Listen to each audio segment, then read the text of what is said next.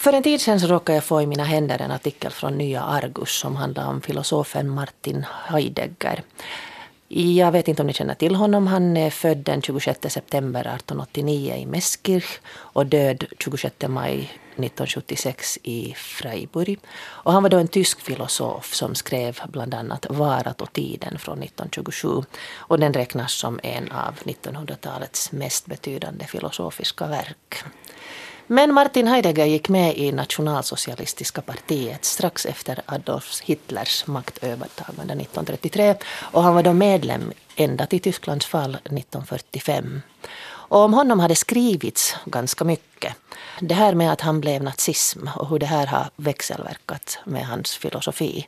Det råder en akademisk strid om det för tillfället. Jag tycker att man inte behöver befatta sig med Heidegger eftersom han var nazist. Andra tycker att kanske just därför behöver man fundera på hans filosofi. Han är ändå en väldigt betydande filosof.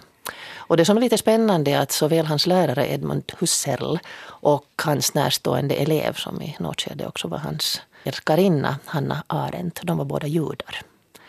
Och då började jag fundera på det här med nazism. Under självständighetsdagen så hade vi nazister på gatorna i Helsingfors. Och också i det övriga Norden så sticker nynazismen upp sitt huvud. Och jag började fundera på att har nazismen någonsin ens varit borta? Och det som sysselsätter mig är frågan varför blir man nazist? Många av oss tycker kanske att den är lite konstig för att vi tror oss veta. Vi vet att nazismen är odemokratisk, makthungrig, egentligen demoniserar vi till att förkroppsliga det onda. Men det är ändå många, både obildade och bildade människor, intellektuella som både under den tiden nazismen var rådande och idag som understöder extrema rörelser. Och jag funderar på varför. varför. Vad är det frågan om? Det är en väldigt stor fråga och vi når knappast något svar nu. Men vi ska resonera lite kring det, mina gäster. Välkomna Axel Aminoff, huspsykologen vår, och Fredrik Westerlund, filosof. Tack. Har doktorerat tack, tack. på Heidegger, eh, räknas väl som en ganska erkänd expert på Heidegger. Och för tillfället så forskar du kring känslornas filosofi. Ja, jag har försökt lämna Heidegger en aning bakom mig, men när man har skrivit en avhandling så blir man ofta lite fast och har svårt att dra vidare. Men nu tycker jag att det har lyckats så jag är full av entusiasm för mitt nya projekt. Men, men du ska slippa Heidegger helt för att vi ska Nej, nog lite ta upp honom ännu här. Men om vi skulle börja med den här att definiera nationalsocialism. Jag tror att många av oss använder nazism ungefär som en del bilmärken eller Gucci eller någonting annat, alltså varumärken. Men, men nationalsocialism som en ideologi, vad innebär det egentligen? Vad, vad tänker ni? Jag skulle säga, alltså jag undrar om, om nationalsocialismen idag är samma som, som den var för 50 år sedan, det vet jag inte. Men att, men att eh, ja, månne inte det är så att, att, att vi talar om, å ena sidan så talar vi om en, en rörelse som idealiserar våld och sen talar vi om en, en rasistisk rörelse. Och att, och att varför man har dragning till de här, så jag tror det finns lite olika olika komponenter varför man känner dragning till dem. Men du menar att nationalsocialism alltså det idealiserar våld och är rasistisk? Så, så, så här, att det är liksom grundelementen? Så här får jag intrycket. Mm. Fredrik har kanske mm. an, annan Ja, ja nej, alltså, jag håller med om att de där elementen ofta finns där, men det som man kanske kan säga att nationalsocialismen ju alltid har varit en sådär, vad ska jag säga, ideologiskt extremt brokig rörelse. Att det har varit svårt att eller det är svårt att säga att nationalsocialismen är det och det och det. Låt oss säga vad Hitler skrev i Mein Kampf. Att man kan väl lite säga att innehållet i nationalsocialismen ganska mycket har skiftat från nazist till nazist. Att, att vissa betonar vissa saker. Någon tycker att det här rasistiska elementet är jätteviktigt. Någon annan tycker att den här betoningen av folkgemenskapen, den kollektiva gemenskapen, är det viktiga. En tredje kanske bara tycker att den här våldskulturen och den typ av kollektivitet den handlar om att det är det som är det fascinerande och struntar i princip i alla de här resten av idéerna. Att den är ju lite sådär ideologiskt obestämt tycker jag. Mm. Jag kollar på Wikipedia. Där eh, konstaterar man att det är en ideologi som i grunden har föreställningen att folket och nationen har ett högre värde i förhållande till den enskilde. Och att uppfattningen av folket vilar på rastanken som i sina konsekvenser innebär ett avvisande av främmande raselement. Särskilt sådana, sådana av icke-ariskt då, om man går till, till Tysklands nationalsocialism och, och praktiken då oftast judar. Och den åskådningen bygger på ledarprincipen. Det främsta uttrycket för folket är dess ledare. Om man ska tänka på det här att, att folket är viktigare än individen. Vad betyder det? Det, det som jag tror att, att den är en sån där kanske genomgående grej, det, för att jag tror att det här med, med judar var väldigt centralt i Tyskland på 30-talet, men jag skulle säga att jag tror inte att det är i dagens nazister är det. Men det är som är en, en ganska sån där genomgående som kan, kan ha fel här, men att men att det är hemskt kraftig sån uppdelning till vi och de andra. Att det finns en sån där, på något sätt en svartvit grej i det hela. Att vi är de, de där bra typerna och de andra är av de här dåliga typerna.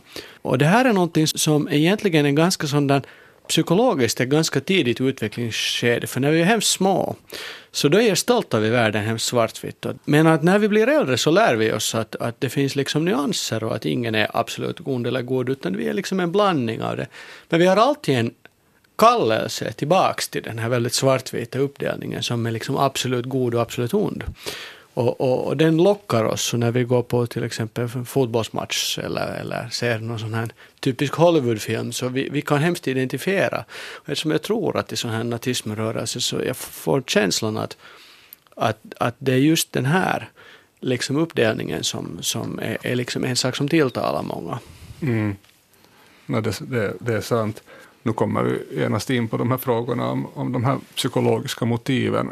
Men där tror jag och det här är kanske en variation på vad du säger, men där tror jag att det som man kanske måste börja borra sig in i när man vill förstå vad som drar i nazismen är ju det här vår, vår längtan efter kollektiv bekräftelse, som är någonting som går, tror jag, väldigt djupt i oss alla, både barn och vuxna kan man säga.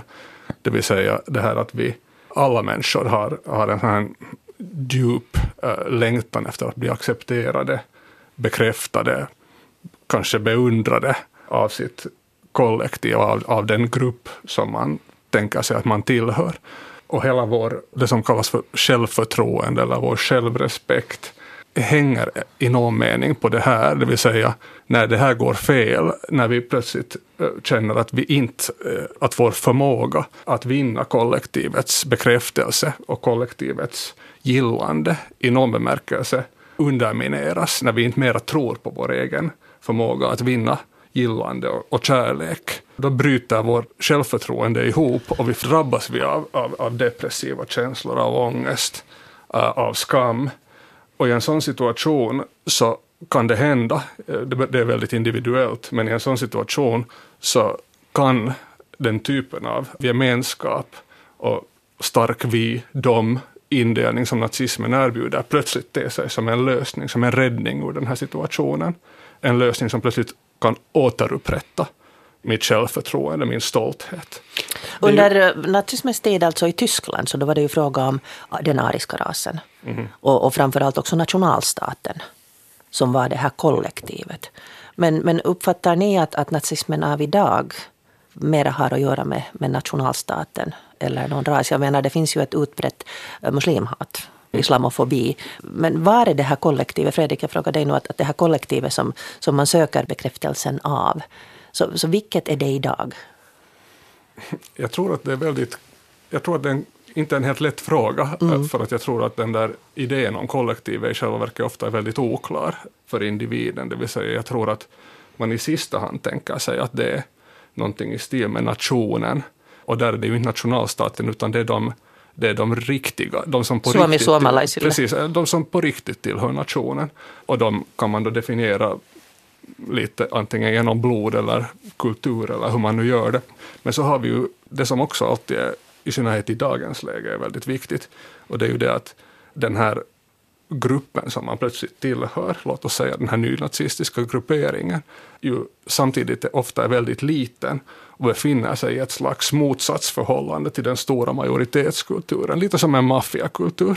Så du får den här, den här känslan av att vara utsatt, ingen tycker om oss, alla hatar oss, men vi har ett fantastiskt uppdrag att genomföra, som sen i sista hand kanske ska leda till att hela nationen plötsligt återskapas så som vi hoppas att det ska se ut. Så du har en lite dubbel grej. Vi har den här väldigt begränsade, eh, så att säga lite revolutionära grupperingen och sen har vi en förhoppning om en nation som sen ska formas enligt vår avbild. Så.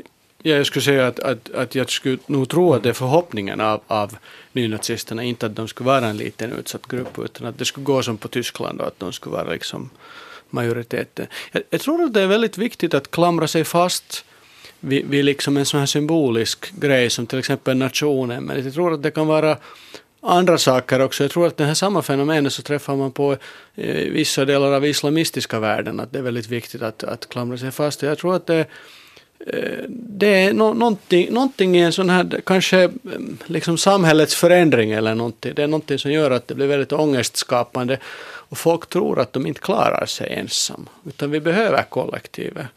Och kollektivet blir lite som en sån där mamma som man inte klarar sig utan. Man är inte... Du var inne på det här, det lilla barnets svartvita uppfattning av världen. Då är det ju ja. familjen.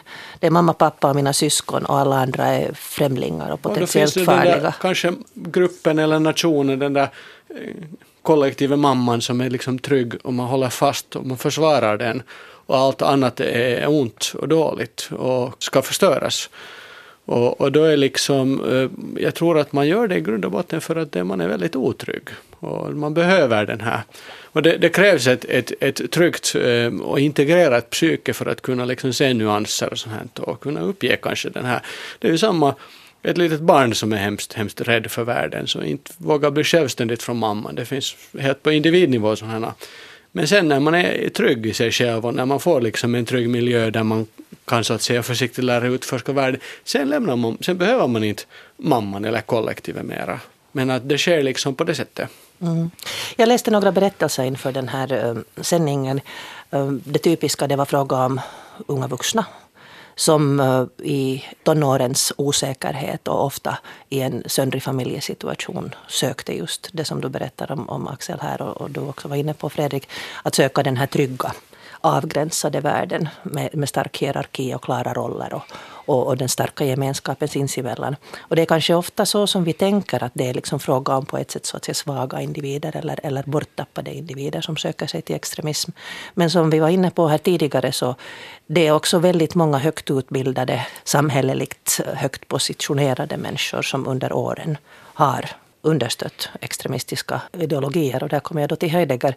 Berättar du Fredrik lite om honom och, och, hans tankar kring nazismens värderingar? Det är så där jag försökte läsa Heidegger här och det är ju faktiskt inte så där att man på fem minuter gör det, men så där i stora drag.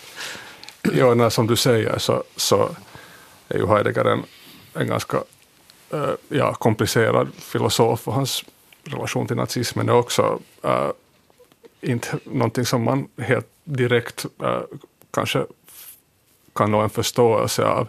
Och, det, och, jag, och jag vill bara säga det som en varning här till, till våra lyssnare och andra, att, att det här, eh, vi kan bara skrapa på ytan. Men en kort introduktion, alltså jag menar det, man kan väl säga att en av Heideggers grundtankar eh, är att den betydelse, den mening som vi upplever i vardagen, att saker och ting har betydelse för oss. Det är ett radikalt historiskt fenomen menar Heidegger, det vill säga betydelsen är alltid något som är som är förankrat i, i lokala tidsliga sammanhang. Här och nu? Uh, ja, här och nu i en viss epok, eh, en viss stad, en viss, uh, ett visst tidsligt, rumsligt sammanhang. Och det är någonting som vi så att säga måste ta över som ett slags historiskt öde, menar han. Det vill säga, vi har den här världen med de här idealen, de här värdena, den här miljön, och vi måste acceptera den. Om vi inte accepterar den som ett slags ändlig som han säger, grundlös meningskontext, då förlorar vi egentligen kontakten med allt som är meningsfullt, menar han. Och det som han då tänker sig, det, hans historiska, historiska diagnos är den att, att västerlandet, den västerländska filosofin och den västerländska civilisationen har präglats av en enorm vilja, eh, av ett slags förnekelse av den här historiciteten, så att man har försökt hitta ett slags absolut säkra, universella grunder för mening och betydelse. Det vill säga, vi har försökt förankra det som i själva verket är våra lokala, tidsliga meningssammanhang i Gud, i eviga idéer, i naturen, i den mänskliga hjärnan. You name it. Vi ser alla de här idéerna. Naturvetenskaperna. I naturvetenskaperna. Och den här tendensen, menar Heidegger, att löpa amok i, i moderniteten, i den moderna världen. Så att vi får ett tekniskt instrumentellt förnuft, menar Heidegger, som helt behärskar vår förståelse av världen. Vi ser hela världen som ett slags resurs att manipulera tekniskt, i sista hand för att tillfredsställa våra olika behov och begär. Och den här, när den här teknisk instrumentella rationaliteten löper amok, då menar Heidegger att någonting sånt som nihilism uppstår. Han tar ordet från Nietzsche. Och med det menar han en slags grundläggande meningsförlust, det vill säga människor går på jobb, spelar sin roll i det här enorma senkapitalistiska tekniska maskineriet och på sin fritid så jagar de, eh, det här är Heidegger, inte Westerlund, så jagar de diverse, i hans ögon, futtiga nöjen och, och sånt, medan livet i princip förlorar sin mening. Det finns inga gudar mer. Ingen är villig att dö för sina ideal. Vi bara snurrar runt i det här Eh, maskineriet och jagar, eh, jagar njutning eller utför sådana små tekniska uppgifter. Och det är i den här situationen, mot den här bakgrunden, som Heidegger i början av 30-talet ser nazismen som en möjlig positiv kraft, så att säga. Det vill säga, han är alltid skeptisk, det måste man minnas. Han, han omfamnar den aldrig helhjärtat. Men han ser det som en möjlig början på en större europeisk revolutionering av tänkande, där vi igen skulle kunna börja klarsynt acceptera våra betydelsesammanhangs historiskhet och ändlighet. Är det någon slags hjältedyrkan, någon slags liksom pojkbokstanke uh, att dö för sina ideal, att gå ut i kamp för det rätta? No, jag skulle inte säga att just, jag menar i bakgrunden kan det finnas ett pojkboksideal.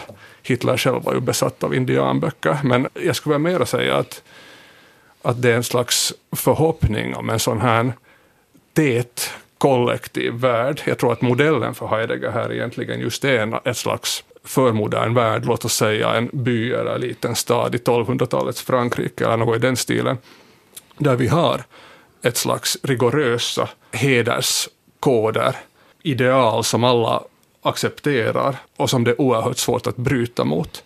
Där alla har sin roll, sin uppgift att sköta. Vi vet bagaren gör sitt, prästen gör sitt, krigaren gör sitt. Och då blir man accepterad. Och, och misslyckas man i det här så är det, en, är, det, är det en fruktansvärd sak. Förlorar man sin heder i det här samhället så är döden faktiskt, kan den framstå som, som ett bättre alternativ än att fortsätta att leva så att säga utan heder i det här samhället. Så vad det handlar om är en idé om ett slags tät kollektivitet där alla har sin uppgift, där vi har en en stark gemenskaps och betydelsekänsla. Med den enda skillnaden då att Heidegger tänker sig att vi inte mera får tro att den här världen är grundad i Gud eller naturen eller något annat, utan det är bara vår grupps, vårt samhälles ändliga historiska värld. Och det här kunde man fortsätta med. Här mm. finns en massa...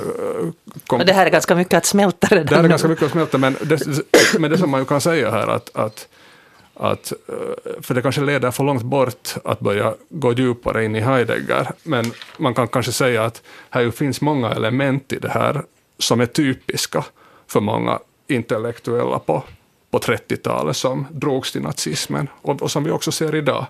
Att här finns en idé om, om att den moderna, urbana världen på något sätt har blivit futtig och meningsfattig, full av tekniska rackerier men på något sätt utan mening. Och så har vi en idé, ofta både med ett nostalgiskt och ett utopiskt element, om en annan typ av värld, där saker och ting skulle vara fulla av mening, där vi skulle ha en någorlunda klar plats i gemenskapen och så vidare. Och det här är ju något som Heidegger delar med många intellektuella under mm. den här tiden. Och då kan man förstås just fundera på vad den här nostalgiska längtan handlar om. Och där kan man ju säga att, att det är en, ofta ett slags självbedrägeri skulle jag kalla det, det vill säga man, man tar en värld, ofta då ett, ett tidigare samhälle av något slag, olika filosofer och intellektuella väljer olika världar, och så framhäver man vissa element i den här som man tycker att saknas i ens eget liv, medan man tränger bort och inser på alla de saker i en sån värld som man inte skulle stå ut med en minut om man, om man verkligen fick den. Jag tror inte Heidegger skulle överhuvudtaget skulle gilla att leva i den värld som han hoppas på. Å andra sidan så slutar man helt enkelt på de problem som man själv har i livet och som gör att man längtar efter en sån här värld. Det vill säga, å ena sidan har man en falsk bild av den värld man hoppas på, å andra sidan så slutar man reflektera över vad det, som, vad det är som egentligen gör att man vantrivs så mycket i sitt eget liv, i sin värld, med sina medmänniskor, i, i sin familj, där det ofta är fråga om väldigt personliga problem. Så vad som händer är att du får en kollektiv värld som plötsligt mirakulöst löser alla dina problem. Och det är förstås en Väldigt trevlig tanke. Axel ska få komma alldeles strax. Vi ska smälta det här en liten smula.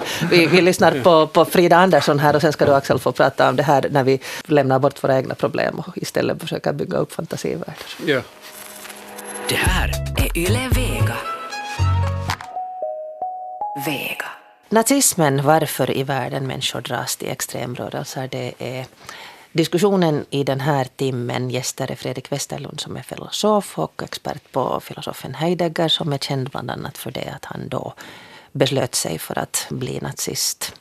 Och uh, Axel Aminoff, psykolog, psykoterapeut och uh, i psykoanalysutbildning för tillfället. Fredrik uh, berättar här kort om Heidegger, om hans tanke och längtan efter en slags idealvärld som jag nu tolkar helt personligen här som en slags pojkboksvärld eller Hollywoodfilmers värld, det vill säga ett samhälle som är väldigt tajt i tid och rum, begränsat där alla har sina egna roller, där man vet vad som förväntas av en, där man kan känna en djup meningsfullhet i att man är en del av ett sånt här kollektiv som också då bekräftar en.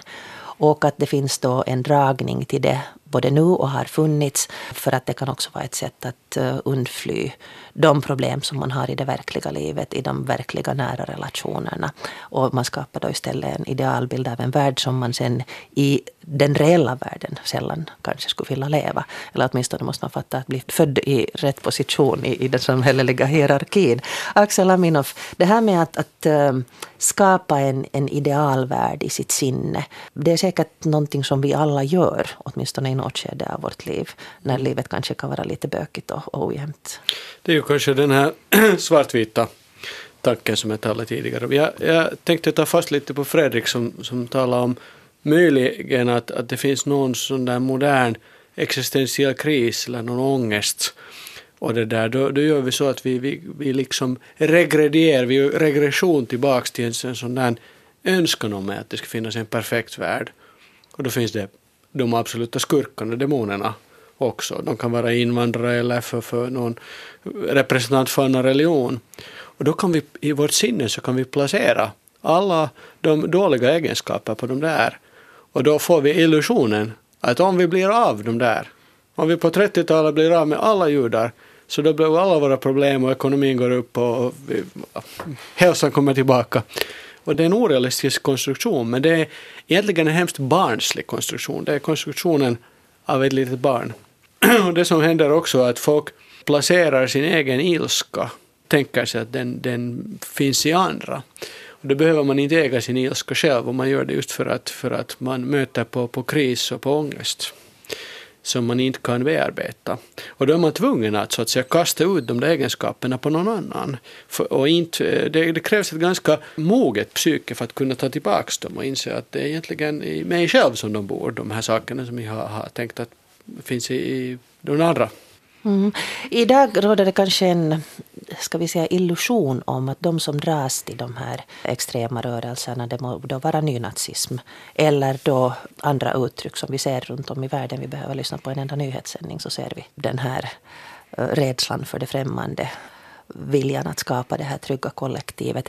Du säger att det är en infantil, att man regredierar tillbaka. Det är kanske lätt för oss alla att tänka att no, det är nog sådana där som inte förstår bättre. Men som vi hörde på Fredrik här då om Heidegger och som vi vet från historien så det är inte alls obildade människor. Det är inte alls barnsliga, naiva människor utan det finns också i, i människor som har jobbat mycket med att utveckla sitt psyke. Varför då, Axel? Men det, det är inte, det, det, när du säger att, att de inte förstår, för förstår är ju en, en, en, rationell, en intellektuell sak. Men det här är inte alls en intellektuell grej, utan det är en känsla. En förhoppning att det ska finnas perfekt. Det är samma som vissa som alltid söker efter den perfekta kärleken. Och gång på gång blir de besvikna för att verkligheten är inte perfekt. Att, att det, det, är liksom en emotionell sätt att, att närma sig för att det, det är ångestskapande och det är skrämmande. Eh, kanske, om jag skulle spekulera så skulle jag säga att det finns ju den här, vi talar ju om att det finns en tredje industriell revolution på kommande med digitaliseringen och sånt. Om man säger att om, en tredjedel av arbetsplatserna försvinner inom några år. Att, att folk är jätteångestfyllda.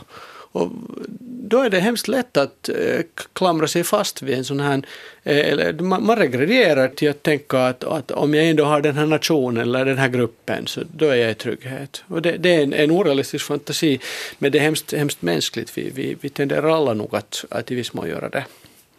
Här tror jag det är viktigt att och just betona det att den här längtan efter kollektiv bekräftelse och den här längtan efter att vara uppskattad Eh, och accepterad av sin grupp som på sätt och vis då löper amok eller får ta sig en olycklig giftig vändning när man dras till nazismen eller till Isis eller till något motsvarande.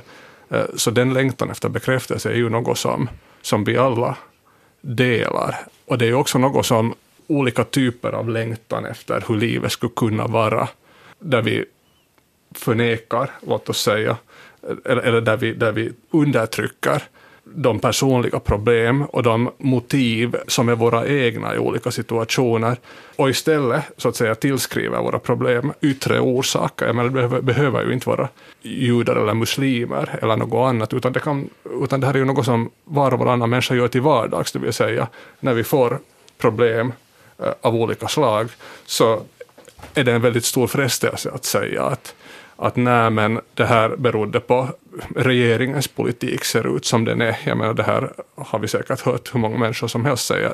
Det, det är sant att den på många sätt skapar en massa problem, men ofta tenderar vi så att säga att också utlokalisera det som är våra helt egna problem på sådana här yttre faktorer, det vill säga det kan vara regeringen, det kan vara det att vi gör dem till helt kroppsliga problem. Ja, men det här är något som fysiskt drabbar mig som en sjukdom, där det kanske egentligen handlar om problem som jag borde bearbeta. Så det finns väldigt många sätt på vilka vi kan så att säga bedra oss själva och tillskriva våra problem yttre orsaker. Vilket sen också har att göra, vilket också, också sen innebär att vi skapar olika förhoppningar att när det här är löst, när vi äntligen får en ny regering eller när vi äntligen får dittan och dattan, så då kommer alla mina problem att lösas. Att vi kan så att säga se liknande mekanismer i alla människors liv som vi ser hos nazisterna tror jag. Men det, det kräver ett ganska moget psyke att kunna verkligen ta till sig sina egna eh, misstag och, och ångra sig. Utan det, det, det är lättare att, att flytta, flytta ansvaret och, och dela på någonting yttre. vi tänker att vi alla har, har tanken att, att om vi ska... Eh, det är lite kanske samma sak som, som jag tänker med den här Brexit, eller det finns ju Fixit eller vad de talar om, att, att, att alla problem skulle bli... Att det tappar ju nyanserna. Det, det är ju om, om någon har mål i livet att hitta, hitta kärlek och någon har mål att resa runt världen och någon annan vill, vill förtjäna pengar. Vi har ju hemskt individuella situationer.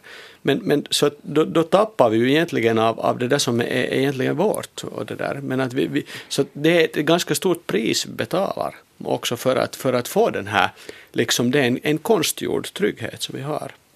Vi är överens om det nu, om jag förstår det rätt, att längtan efter det kollektiva bekräftelse, längtan efter djup meningsfullhet, tillhörighet är gemensam för alla människor. Men du talar Fredrik eh, Westerlund om det här att när det löper amok, som det gjorde till exempel i, i nazismen eh, mm. i Tyskland med eh, allt, allt som vi vet att, att det påföljder och som också händer idag i vår värld som vi läser om i varje nyhetssändning. Är det vissa personlighetstyper som dras till det här extremismen som, som eh, går över så att säga, gränsen som inte når den här vuxna individen som du Axel talar om, den här mm. mogna psyket. Är det fråga om eh, personlighetstyper, barndomsupplevelser, skam, underlägsenhet, rädsla, narcissism, individcentrering? Jag, jag tror nog att det är sannolikare ett psyke som är trasigt på något sätt. För att ett integrerat och helt psyke som är självtillräckligt, den behöver inte tänka att, att alla mina problem och ekonomin och min, min hälsa och sånt ska bli okej, okay, bra lite nu karikerat här, men att, men att, att det allt skulle bli bra med, med, med en sån där yttre grej, utan man är liksom själv att Jag tror nog att det är folk som har vissa, vissa skador som har kommit. Sen tror jag också att en sak som är, är en av de svåraste känslor att integrera är vår aggressivitet.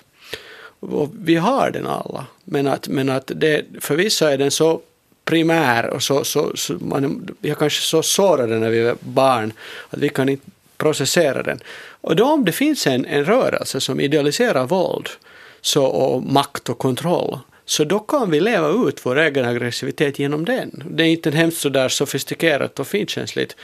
Eh, de flesta av, eh, många av oss, så vi bemästrar vår ilska eller aggressivitet genom att skapa ett yrke. Det, tävla, prestige, Fredrik sitter och filosoferar och jag sitter och konsulterar patienter. Så det är egentligen också aggressivitet som förverkligas genom att man... Men att, men att för vissa är den så pass hotfull och, och, och problematisk att man kan inte. Då, då kan det finnas andra sätt att processera liksom sin aggressiva sida genom att till exempel en, en sån, här, sån här rörelse. Det kan också Bära vara, uniform, vapen. Kan vara uniform och det kan ju också vara som att någon, någon har, utan att ha något annat, men att någon kan ha fast skyttehobby och då har den sin aggressivitet på det sättet. Det, när jag lyssnar på intervjuer med sådana nazister så tycker jag ofta att det är just den här dyrkan av, av, av våld och aggressivitet som finns där. Du har Fredrik talat mycket om skam. Det är för att jag forskar en del i det just nu. Men jag hade faktiskt ännu en replik mm. här. Jag hade tänkt bara, uh, apropå det här vem som dras till nazismen, och, och där tror jag ju också att, att det kan vara väldigt olika faktorer som kan påverka det. Det kan vara uppväxt, det kan vara vem man rör sig med, det kan vara, men, men, men nog någon form av problem i livet. Eh, det, det, det, tror jag att det är ganska klart. Men jag tror kanske det är viktigt att, att skilja mellan lite olika sätt att dras till nazismen, om vi säger det på det viset. Att, att å ena sidan kan vi ha människor som, för vilka den här rasistiska tanken är väldigt stark, som är så att säga besatta av att, låt oss säga, muslimer är, är vidriga eller judar eller eh, you name it, där det är det viktiga. Jag menar Hitler var ju en sån person till exempel som, som var totalt besatt av, av judarnas hemskhet.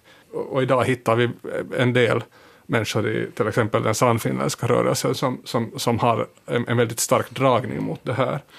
Och där tror jag att det ofta handlar om att man i någon bemärkelse ser sig själv i de här vidriga individerna, det vill säga man har någon slags sådana erfarenheter, någon slags sånt själväckel som man plötsligt ser i den här människan. Man, man projicerar sig själv på den här människan och det gör att det blir en så smärtsam upplevelse att, att, att man mer eller mindre vill förgöra den. Man letar upp den här typen av människor och hoppas kunna förinta dem för att man på något sätt då förintar den bild av sig själv som man inte står ut med. Så man kan ha till exempel, låt oss säga någon slags mobbningsbakgrund eller den här typen av grej som gör att den här eh, bilden av den mobbade, sorgliga människa som man då var, plötsligt ser man den hos andra och får ett tillfälle att, att i någon bemärkelse ge igen. Men sen har vi de andra, sen har vi en, en, en ytterligare en stor grupp som just mera dras till den här kollektiva gemenskapen, där våld kan vara viktigt, och, och, där man kanske sen accepterar och också tar över den här rasistiska ideologin, men där den aldrig riktigt har varit drivande, kunde man säga, den där rasistiska idén. Man tar över den för att det är en så viktig del av den här gruppen, men det är kanske inte det som i första hand har fått en att bli nazist. Och sen har vi ju förstås den som sen blir den här stora frågan om vart ett samhälle far, det vill säga när händer det som händer i, i Tyskland på i mitten av 30-talet, det vill säga att den stora majoriteten i något ögonblick börjar kantra åt det här hållet. Det vill säga att nazismen i någon mening blir det normala. Jag menar, det, det var ju många så att säga normala tyska borgare som när Hitler tog makten så såg man Hitler som en, ett slags slusk som man skulle inte ens ha velat skaka hand med honom. Men fem, tio år senare så är man ändå benägen att eh, ge honom sin röst och omfatta nazismen. Att det är ju det här som sen blir de så att säga avgörande frågorna för om den här typen av rörelse plötsligt tar över samhället. Man funderar bara att, att till exempel i Tyskland så gick ju eh, där gick det liksom, ekonomin började gå ganska dåligt och att, att det kan ju vara kanske yttre saker också. Att, att, att det är säkert lättare att ansluta sig till en extrem rörelse när det går dåligt. Mm. Och det går ju ganska dåligt i Finland nu. Det är ju för sig det här, nazismen är inte ett finländskt, eh, ett finländskt fenomen bara.